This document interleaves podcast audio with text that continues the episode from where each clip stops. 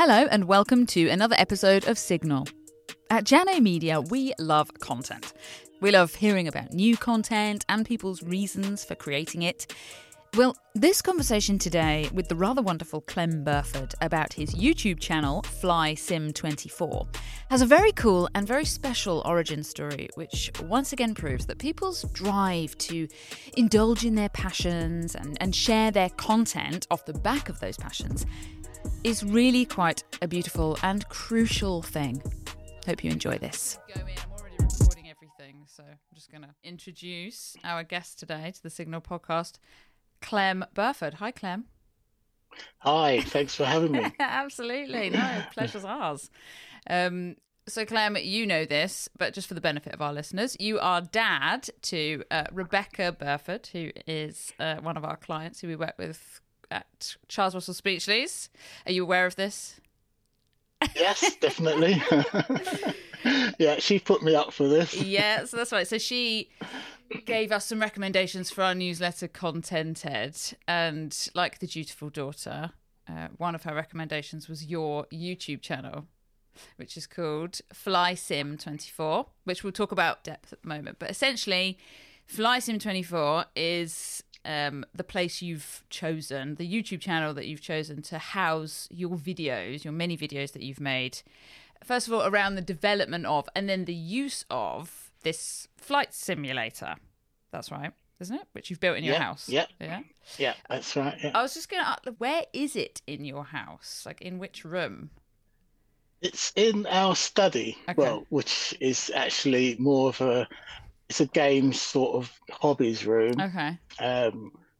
My wife used to do cakes and cake decorating. And all sorts of crafts. Cool. And, so I've got a corner of it, which then extended a bit into nearly half the room. So you're taking over. It's in the study. It was a dining room, and we never used it as a dining room, so we made it into a study. Okay. Like, we do more hobbies in this family than we do sitting around eating. So let's repurpose this room. Yeah. Okay, so flight simulators. My experience of flight simulators is absolutely zero, but in preparation for this interview, I did Google simple online flight simulator and had a go. Yeah.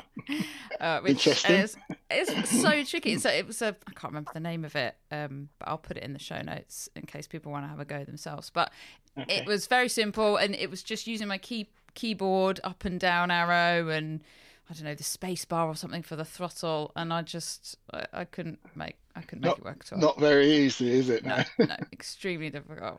I kept ending up on my back. But your flight simulator, which you showed me some videos of a couple of weeks ago, is an impressive setup, much more than just a graphic on a screen. So could you start by giving us a sort of overview of the setup you've developed in your games room, and tell us in sort of layman terms how you get it all to kind of work together, and the experience is akin to flying an actual plane, right? So how does it work?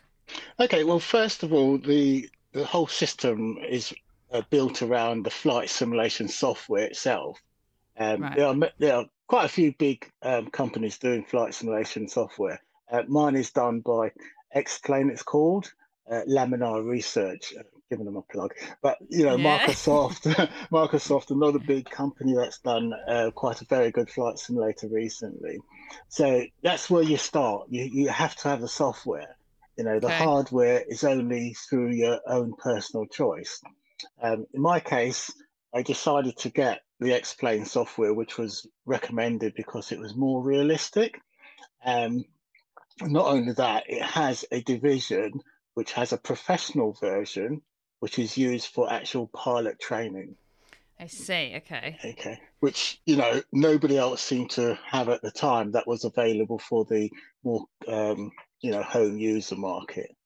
So I got this software, then I thought that's okay, but I wanted a bit more realism.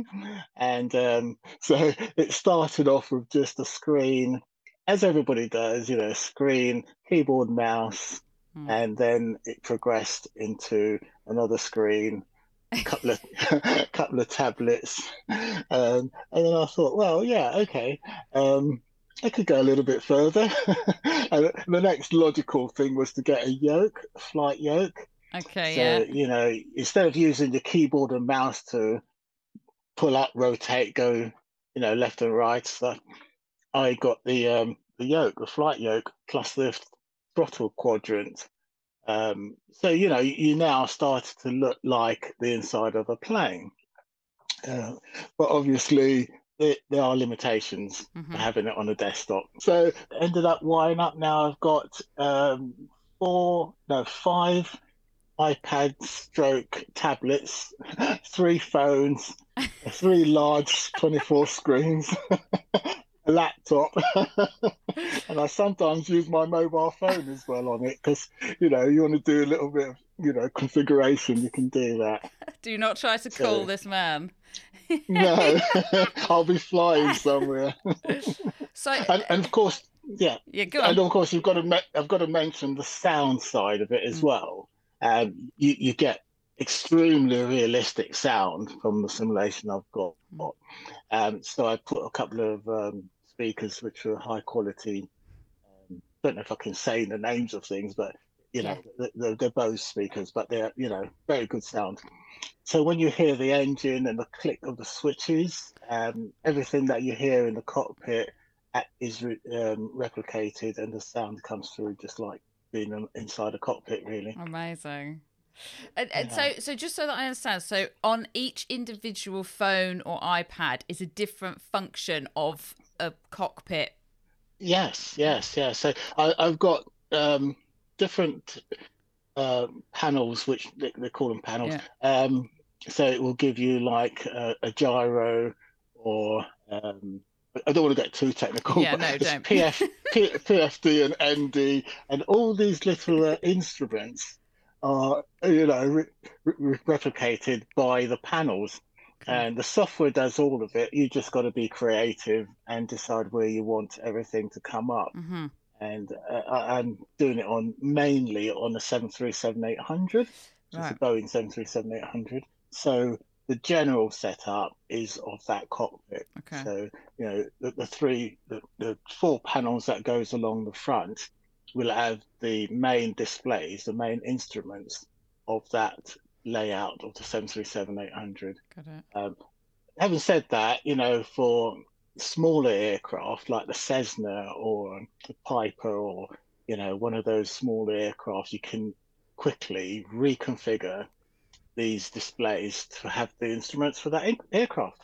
It's amazing. I mean, this is a whole new world for me. I mean, I'm sure lots of people wouldn't understand quite the extent to the way you can build this. You can build this thing out.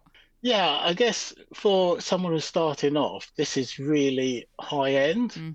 It's not even a medium. It's beyond medium level of configurations. Most people are very happy with one screen for their main display of flight, and then a second screen for the auxiliary type bits that you need when you're flying. So, you know, most people have a display to set up all their configuration type stuff on. I've got part of my 3 screens. I do have like a navigation bit that comes up, a window that comes up, because where you get your charts and things like that, so that pops up, but you don't actually see that in the videos unless I choose to bring it onto the main screen. But so you do have a lot of external bits to the flight itself that you're using as a tool, as well as configuring your flight and things. So I suppose in sort of real world terms, these things are used is so that pilots can actually practice flying routes. Oh yes, very much so. Yeah. This is where it originally started, that, you know, pilots wouldn't go straight into a plane to fly, to learn to fly rather.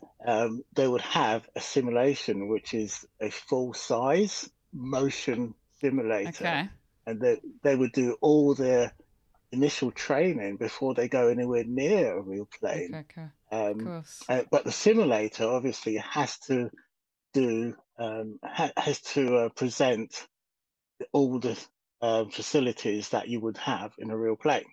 So if you pull on a lever here or a flicker switch, it would do exactly the same. And so my simulation, the aircraft I chose to fly is actually being developed and has real world pilots who put their inputs in to make this simulator, home user simulator, better for, you know, people like me to experience. And so, yeah, we all have a group of people who feed back. There's a massive, it's not just a small group, it's a massive group of followers who actually help with the development and constant development of this aircraft. As you can imagine, it's 737-800 is quite a large aircraft, and it's got lots of functions inside. I would say I don't know 100%, but I would say maybe, you know, 70-80%. I could talk you through what the switches do and the dials, etc. Yeah. Good. So the big question, but you were not a pilot, am I right? No, not a pilot, but the closest thing to being a pilot, I was in the Air Force for 22 years. I see. I was going to ask. And, okay. I did want to become aircrew for engineering. Okay. That's to do with the actual electronics on an aircraft rather than ground electronics. Okay. When I went to join, there was no vacancies for aircraft engineers or the electrical side anyway. Okay. They had vacancies for the mechanics, aircraft mechanics, and I really was into more the electrical side, you know, how the instruments work and all the radios and all the things that's communication wise on the aircraft. But so they offered me instead ground electronics, okay, was to do with the ground communications of, you know, talking to aircraft as well as talking to other. Yeah. So it was close. I was on an airfield a few times. I was stationed on an airfield, and we were responsible for the VHF communications between the ground, the tower, the aircraft themselves. There. Okay. So were you the guy that did that sort of guiding things? That you had a screen in front of you. There were planes, dots flying. Oh no, was that you? No, that's the air traffic controllers. My limited experience. No, it's a massive area where there's so many different people involved in the flight. You know, you have the dispatchers, right, you have the ground people on the ground crew, which actually do manoeuvring. And, you know, the people who wave the little things for the planes to come in. Yeah, I've seen them in films. They will look after things like the pushback of the plane and all that sort of thing. Okay. Totally different crew to the people in air traffic who are solely responsible for the manoeuvring and the safety of aircraft in the air. Yeah. And again, you've got the technicians who are responsible for the communication side of the system, where you speak and you get, you know, response from the aircraft. So there's a lot of people involved. In getting a plane up in the air. And I haven't even mentioned the important people at the check-in, the baggage and handlers and all those. So when you get on a flight next time, just remember, you know, it's about 5,000 people who are responsible for you. You've made this flight possible. Cool. So I guess the big question is, so you were in the world of planes and things, so, you know, this wasn't completely out of left field for you, but why did you take it upon yourself to build this flight simulator in your house? Okay. Well, this is a massive question to my situation, because it started off, I've always been interested in flight simulation, but when I really started to get into this is when I was ill and I was recovering.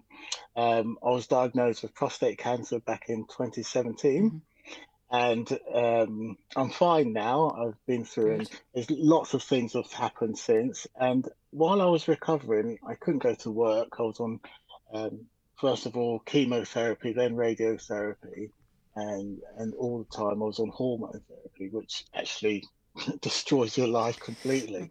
So I got through all of that, but after I'd done my chemotherapy, I started radiotherapy, and I started to feel better, but, you know, anybody will tell you, you do get some very lows when you're going through all this stuff. And I just wanted something different to take my mind off what was going, what my real life body was going through, and telling me, "No, you can't go out in the garden. You can't go and cut the grass and simple things you just couldn't do." So I decided that I wanted to take my hobby a bit further, and which was my flight simulation. And I before that, I was only a small system. Very rarely did I go on and actually do a proper flight. Yeah, it was just like playing with it. So I thought, you know what? I'd like to build a proper flight simulator. And I told my wife and my daughters, and they all said, "Yeah, that's fine. You know, it's something to do, Dad. You know, keeps you occupied." And I said, "Yeah, that's exactly right." Anyway, long story short, I started off with just a screen, as I said earlier, and it just sort of grew and grew and grew. At the time, I was still going through treatment, and a lot of it from the prostate cancer research. You know, I was in this what they call a trial called Stampede, and you know, there was a lot of things being done for me, and I thought, you know, I'd really like to do something to give back as a sponsor or some sort. So I got to a stage where the flight simulator was doing well. I must admit, I was very proud of it. And I said to my family, I said, "I'd like to do something to raise some funds for prostate cancer research." And I said, "I'd like to do a 24-hour flight." And of course, they said, "Well, what do you mean 24? You know, blah, blah, blah." I said, "Yeah, I would like to fly my simulator for 24 hours as a sponsorship." And Bill thought I'd gone mad by then. The chemo's obviously affected his brain. And after a few weeks of talking about it, they sort of came round, shall I say. Then I got to a stage where I was getting better and I was going back to work. I spoke to more people about it, and the amount of encouragement I got was just enormous. Yeah, and I just thought, I've got to do it. You know, I've said it. And initially, it was just like a tester. You know, you ask people things, but sometimes it's like I'm trying to find out whether people would like this idea not. You know. Anyway, I got a lot of support from it. I was did a flight from Gatwick. London Gatwick to Sydney, Australia, and it was meant to take 24 hours. So I designed my route. My plan was to initially do, you know, a couple of stops. However, the plane that I was flying would only do about 5.5 hours. Okay. Well, max, if you really did it, and the last drop of fumes could do maybe 6 hours. So I planned it that I would have 4 stops, and I'd fly sort of from here, Northern Europe, and across India, and down into Northern Australia, and then Sydney. So I had this 5 legs, 4 stops, and did the flight. 26.5 hours it took in the end. Is that longer? So it should only take 24, but it took a couple of extra. It should take just under 24 hours if you were doing it non-stop. Right, But obviously, every time you stop, you have to refuel, turn around. So you add about, you know, half an hour or so per leg, which worked out just about right. And yeah, so it went through the night. I was up all night.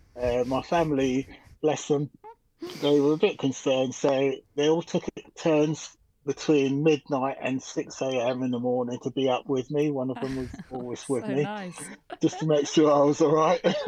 Co-pilot. And, yeah, plenty of coffee and snacks through the night. At the time, I didn't know how I was going to broadcast this or anything. So I decided to put it on Facebook. I had a small group of people on Facebook who were following me at the time. And initially I thought, I don't want it to be sabotaged. I just want to do it in the comfort of friends who I know are there to support me. And so I did that, and I put it on and I would broadcast the beginning and the end of each leg. Okay, yeah. I said at the time I wasn't sure about how long you could stream for, whatever. And yeah. It was very early days for me on social media. So I did that, and for Prostate Cancer Research, they were absolutely amazed about it. I got a lot of publicity on their side. Yeah, and I got publicity with the local press. The local radio station interviewed me. I'm on Prostate Cancer's website as a fundraiser.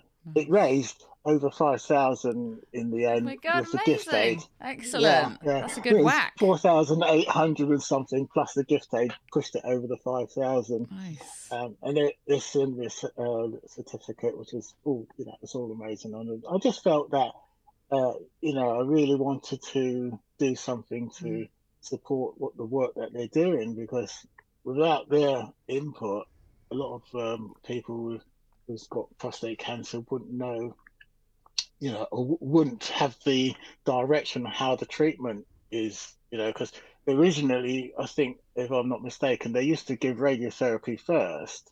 And through all these research that prostate cancer were doing, they found out that men were living longer if they did the chemotherapy first. Oh, interesting. I see. Yeah, it's simple things like that, which they're working on behind the scenes. Yeah. And if I can give a quick plug for Prostate Cancer Research, just yesterday, 4th of April, 2023, launched a website called The Info Pool. Okay. It's the infopool.co.uk, and it's for men who are looking into prostate cancer from the very beginning to after treatment, side effects, types of treatment. Excellent. And if you go on that website, you may see somebody that you recognise the voice of. Yeah, the voice. It's actually got my video. I've got 3 videos on there. Excellent. For the different treatments. So if you want more information about it, I'm very welcome to to talk to or guide anybody as to where they can get more information about prostate cancer. Oh, that's good of you, Clem. So it's like a sort of library of resources, an archive of everything you would want to know, sort of thing. Yes. It's got real experience of patients who, like myself, who've gone through the treatment, and each type of treatments have different side effects, how the treatment's given, and what to expect basically from the person who's actually gone through it. And we've all got different stories, and we've all had different fears and different concerns, and we've all, come out to a different degree of success. Excellent. Somebody said to me once they were living with prostate cancer. It's not life-threatening, and they most probably will die of something other than prostate cancer. So it was encouraging because, a lot of people hear the big C and that's think, oh no, that's the end of it, that's it. But, I've had it and I've gone through it, had the treatment, and so far I'm okay. Just being reviewed every year. So it's quite good. Excellent. Excellent plug there. And obviously, we'll put all of that information in the show notes that go along with this episode. So something I just want to pick up on, back to your 24-hour marathon that you did. You said, so you planned this great route, and I imagine in terms of watching the thing, to fly over India, to fly over Europe, that's quite an attractive-looking route. Have I got that right? Yes, it is, yeah. And while I was planning the route, because each airfield has to be big enough to take my airplane. Okay, interesting. And obviously, so the runway has to be long enough. Yeah. It sounds like simple things, but when you're planning this, you've got to find the distance between the takeoff and landing. You're limited to where you can stop, and also there's a thing called ILS, instrument landing system, which I just wanted to make sure that each airport had that facility so that when I'm coming to land, I've got the ILS that I can use for landing. Okay. Makes life a lot easier. What is it? What is the ILS? What does it explain? Yeah, the ILS is basically an electronic system which guides the plane to the runway. Okay. So although you are, in the final stages of the landing, you control the plane. Mm. Planes can auto land, which is another subject altogether. Mm-hmm. But for being a flight simulator enthusiast, mm-hmm. you want to be able to land the plane yourself. You don't, there's no fun in flying a plane and not landing. So the ILS allows you, it guides you. It's got the glide slope and localizer beam that comes out and it guides the plane down. So although you're coming down manually, you're using that as a guide to make sure that you're on the right path, the right height, and the right deviation between the centre line, etc. Okay, but not all airfields have that. So you chose ones that specifically do. Yes, that's right. Yeah. And also the length of the runway, as I said before. Obviously, this plane, being a large jet, has to have a certain length of runway. So I was looking for a minimum of 7,000 feet runway. Okay. I can land on 6,500 feet, but it is a little bit more of a challenge. Bit hairy. You can do it, but I thought to myself, the pressure is actually completing the 24 hours and not having any extra stresses along the way. I did get 4 runways that I could stop at, separated by about 5 to 5.5 hours each leg. And that's more interesting. I mean, a sort of fair obvious question, I suppose, is why not just get a plane that's big enough to do the 24 hours in one stretch? But I suppose it's more interesting to do the landing. Yeah, it's funny enough you mentioned that, because I did originally started to investigate flying a bigger plane, which would do just one stop. One shot, and you say you'd fly virtually halfway and then refuel and then continue. So I started learning the Boeing 777, which is a much bigger aircraft than the one I've got. It was so complicated, and I gave myself 2 weeks to learn this plane. That would most probably take 3 months to learn it properly. I did fly in it a couple of times. The landing was a bit more tricky. The actual flight model, the aircraft, wasn't perfect either. So not saying it's all their fault, but if I'd had a more stable aircraft where it would do things that you want it to do, or not, would it randomly would do something strange? Then maybe. So I would have done it in shorter number of steps, but it didn't work out with the 777. Having said that, now since I have actually learned to fly a 777. Oh, great! Okay. And it is a lovely aircraft to fly. Oh. It's very similar to the 737. It's just bigger. More of it. There's more of it. It can carry loads of passengers. It's 300 and odd passengers. I can't remember now. Instead of 189. The engines are massive. Just about everything about it is bigger. And of course it handles differently well. Yeah. So I would have done it in a smaller. If I'd given me another 3 months, I most probably would have mastered it. Well, maybe for your next one. But as I say, it's more interesting to do like you say, what you want is the landing experience, the experience of landing and taking off. So the more of those you can get in a big trip, the better, I would think. It was actually, it did work out better, I think, because as I took off on land, more people came on to watch, and they could see, through 3 o'clock in the morning when I was doing a landing, people were coming on to see if I was making it or not. And thankfully, every landing was okay. It was, never crashed on any of them. And something else you mentioned when we were talking in our preparatory call was about the weather. Now, this just blew my mind. The idea that tell us about how the weather factors in, the real world weather. Well, there are two things. There's real time and real weather. Real time is obvious that, you know, once you start the flight simulator, I started at 6 a.m. in the morning, and that was the time. In Gatwick? The real time at Gatwick. The flight actually took off just after that. But, you know, your preparation is like an hour before the flight. So I was up at 5, got everything ready. And so when I flew on my first leg, and the time difference in, where was it now? I can't remember exactly the first stop. Anyway, so, you know, your time was actually real to what was happening when I landed in that country, for the local time. So that was the real time. Then you got the real weather that you can switch on and allows you to have the weather that's in that country at that time. So, you know, I tend to fly real weather because it's just more interesting, because if you just fly all the time with clear skies, there's no challenge. You know?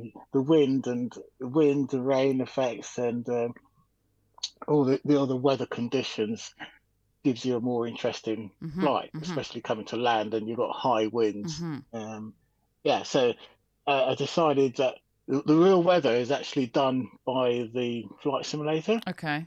It receives weather information from weather stations around the world. That, you know, as you're going into different areas, it will pull the weather information in and crazy. Then reproduces it in the simulator.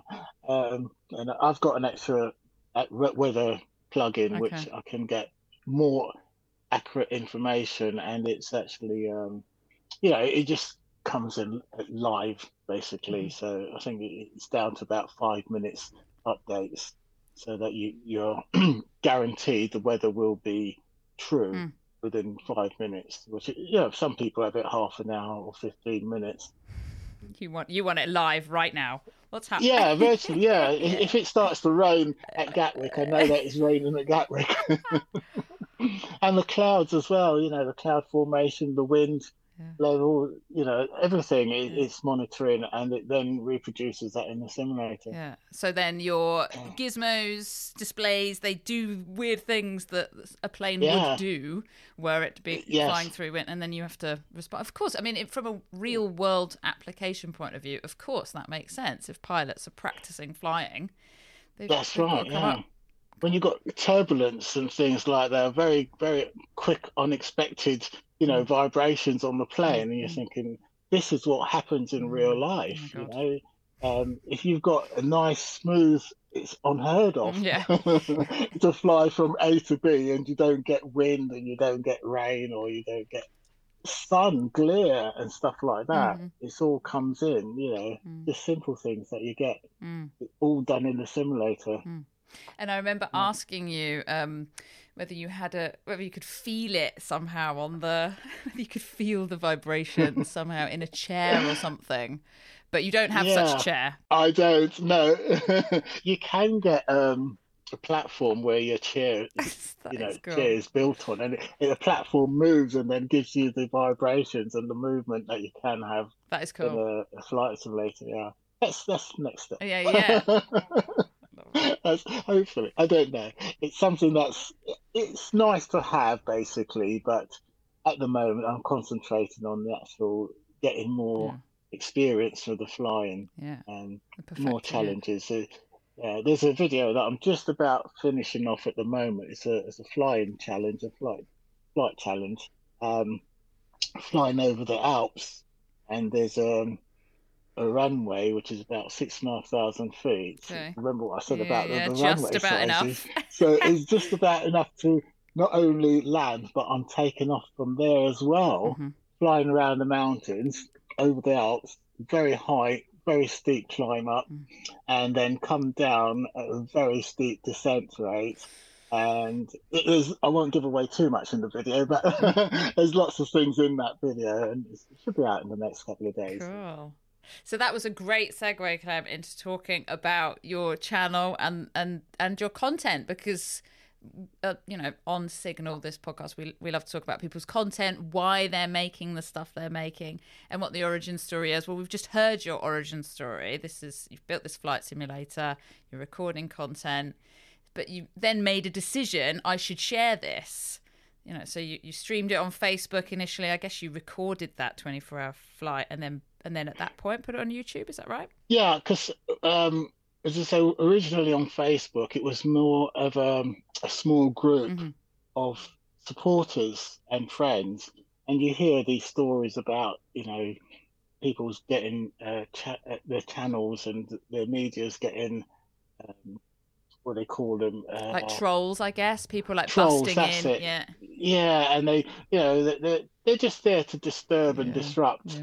And so initially, I didn't want that, but eventually, I thought, well, I've got all this content now, and I want to air it to a wider audience. And the next obvious platform was YouTube. Mm-hmm. So I decided to create a YouTube channel.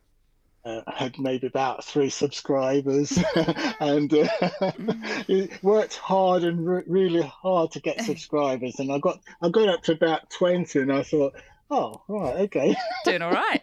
Yeah, it just wasn't going anywhere. Mm. And I thought, oh, no, what do I do? Anyway, so I kept at it and I'm now 970, I think, or Very something good. Like that. So I'm getting close to my 1,000. Yeah. But the scale is odd because, you know, you start to go and then the first milestone is 100 subscribers. Yeah, yeah. And when you get to 100, you can have your own channel name, etc. And I had a big celebration when I got to 100. It was great. It's really, I thought, yeah, I'm going. And you know, that's... Well, over a year ago now, but then it sort of slowed down again, and then you have to keep feeding it basically. Yeah. So I've now got over 200 videos. I think I've just gone over 200 videos, mm-hmm. and you have to be consistent. Mm-hmm. Yeah, you have to be. You keep put lots of variety of things. So I'll do. Like, I'm doing a challenge flight. I've done about 10 challenge landings previously, and that did really well. Mm-hmm. And then I did Christmas flights and things like that, you know. And anything that's different and more interesting than just getting in and flying. Yeah. And you also use TikTok and Instagram, don't you, to like signpost back to YouTube? That's right, yes. I've got the dreaded TikTok. I'm on TikTok. Instagram, I've actually found was really exciting because that grew really rapidly, and these came much later. Bearing in mind, I wasn't on Instagram or TikTok a year ago. Okay. And they are sort of TikTok is 1,500 roughly. Instagram's over 2,000 now. That's good. Or followers, And so that's just went crazy. Mm. But as I said, the main reason is to have that direction for people to see my content. Mm-hmm. And I have feeders, Facebook, Instagram, TikTok, and I have a small WhatsApp group as well. Okay. And they all sort of feed into the YouTube channel. Yeah. And the sort of traffic, I mean, you said earlier people contact you for advice about setting up their own flight simulators. I'm just curious about what the sort of community is around flight simulation enthusiasts. Yeah, I mean, quite often I'll get people contact me or directly on the video. They'll say, "Oh, how did you get that to work?" Or in the comments. Yeah. Something else that I've got is the Discord channel, which people use for gaming, and the flight simulation world has got massive amount of Discord channels where you can go on to. Yeah, okay. So I have that and. A few of the people who've come along, I've said, well, look, come onto my Discord channel. We can talk, we can share screens, we can, you know, send photos and things, whatever you want. And I've had a good number of people who've come through, and we've done it either through the Instagram, TikTok,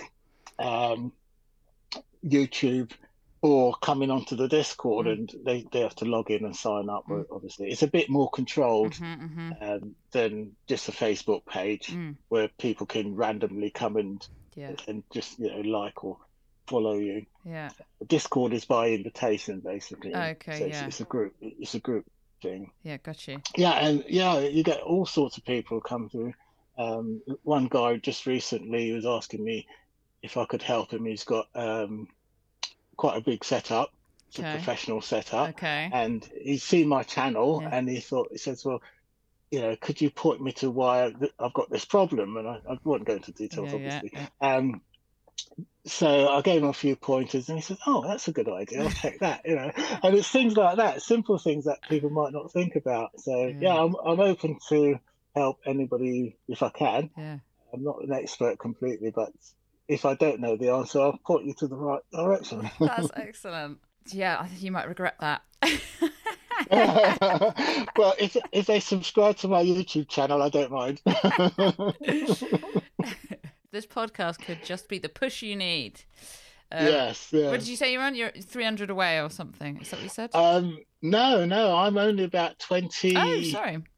It's about 20 something away. I think I'm on 979 of the last time we looked. Okay. It was 979. So I only need 21. So the lucky 21. We'll have to send you a bouquet when you get to. Oh yeah. I've got to have a bottle of champagne. Yeah, absolutely.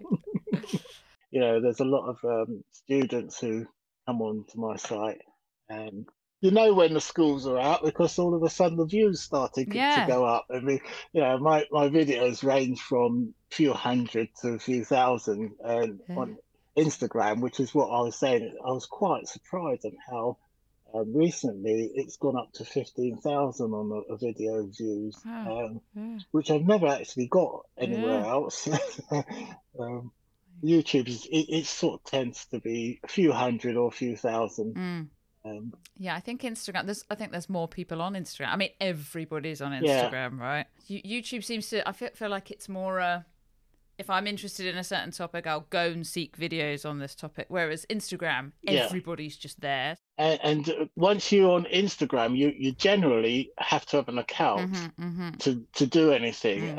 So when you open up your Instagram app, you're actually logged in straight away. If you go to YouTube, you don't have to log in. You know, you can view as many videos as you want, and the only time you need to log in is if you want to like or you subscribe to somebody's channel.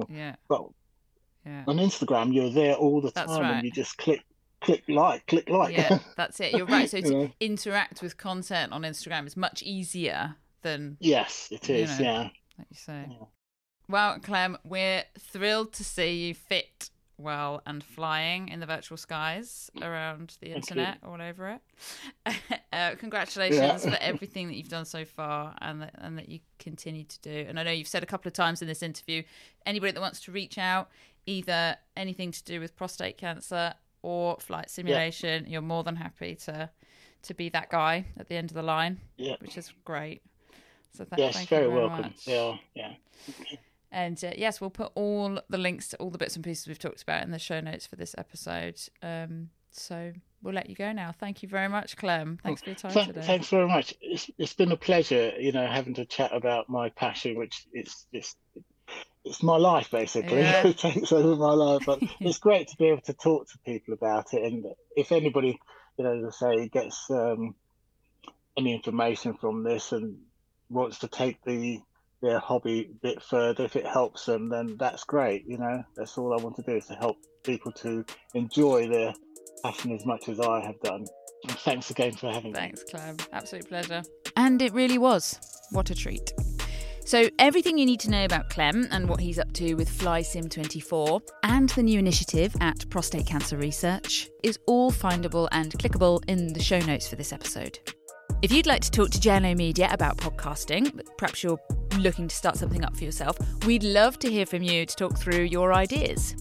You can get to us through the website, or you can reach out to me directly if you like, sassy@jannomedia.com. That's SASSY@jannomedia.com. See you next time.